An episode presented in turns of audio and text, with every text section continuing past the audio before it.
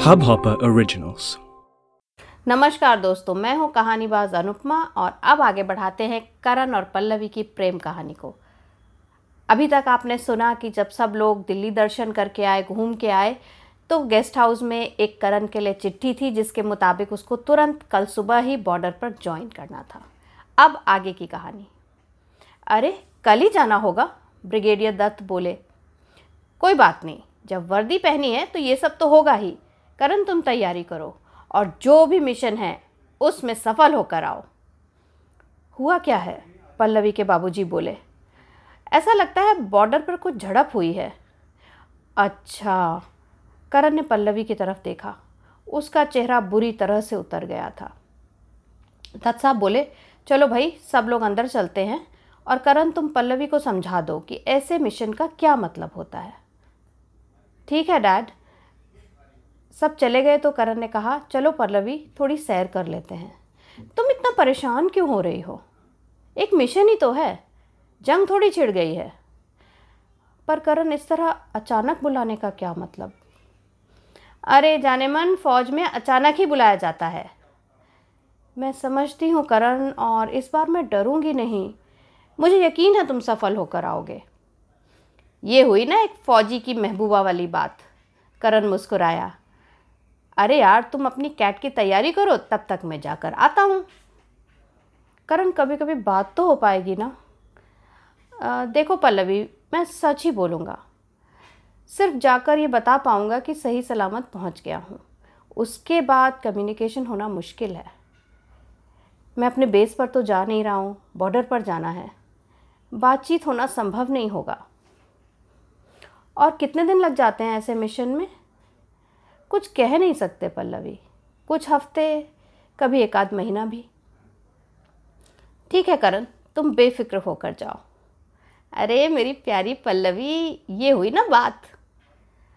दोनों अपने अपने कमरों में चले गए। सुबह पाँच बजे ही करण तैयार हो गया।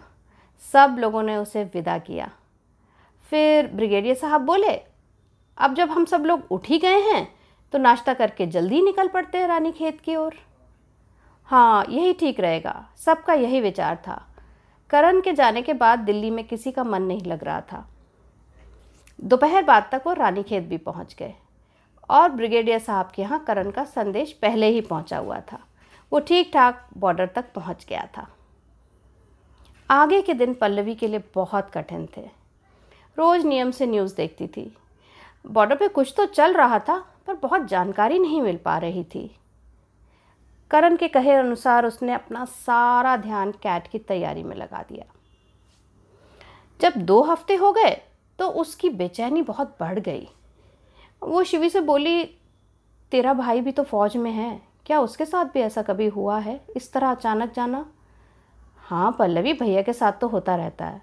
हम लोग कई बार बहुत दिनों तक बात नहीं कर पाते।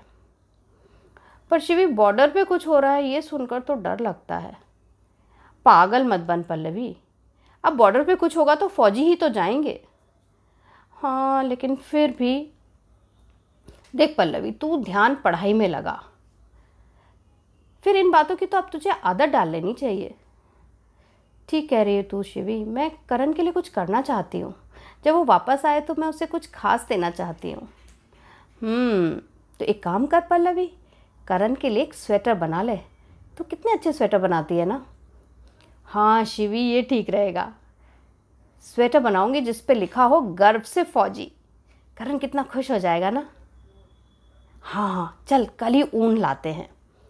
दोनों सहेलियाँ बहुत देर तक बातें करती रही। अगले दिन पल्लवी ने बाबूजी से पैसे मांगे। क्या काम है?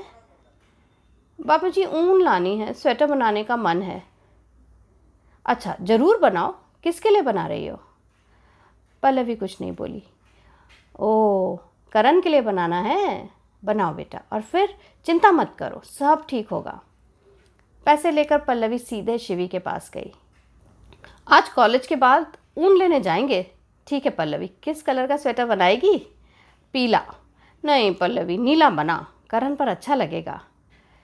कॉलेज के बाद दोनों सहेलियाँ पहुँच गई मॉल रोड। तरह तरह की ऊन मिल रही थी। कौन सी लूँ शिवी? तू पीला लेना चाहती थी ना? वही ले ले। पर अब तो मुझे हरी वाली ऊन अच्छी लग रही है। अरे तो वो ले ले।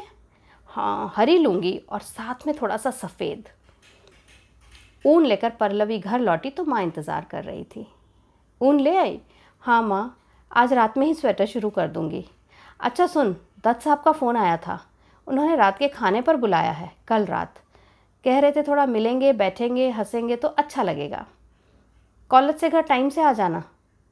अगले दिन पल्लवी का सारा परिवार ब्रिगेडियर साहब के घर पहुँच गया। खुली लॉन में गप्पे चल रही थीं।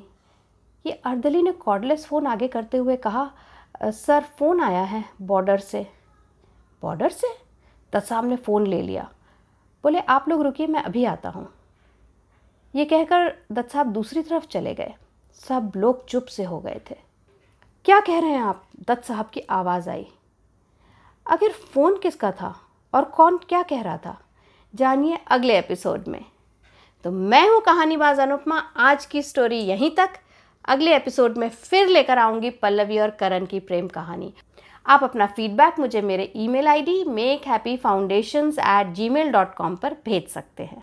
अगर आप चाहते हैं कि मैं आपके किसी प्रोडक्ट या सर्विस को अपने पॉडकास्ट में प्रमोट करूँ तो उसके लिए भी आप मुझे कांटेक्ट कर सकते हैं। ईमेल आईडी एक बार फिर बता देती हूँ Make Happy Foundation at Gmail dot com तो आज के लिए इतना ही, नमस्कार, शब खैर।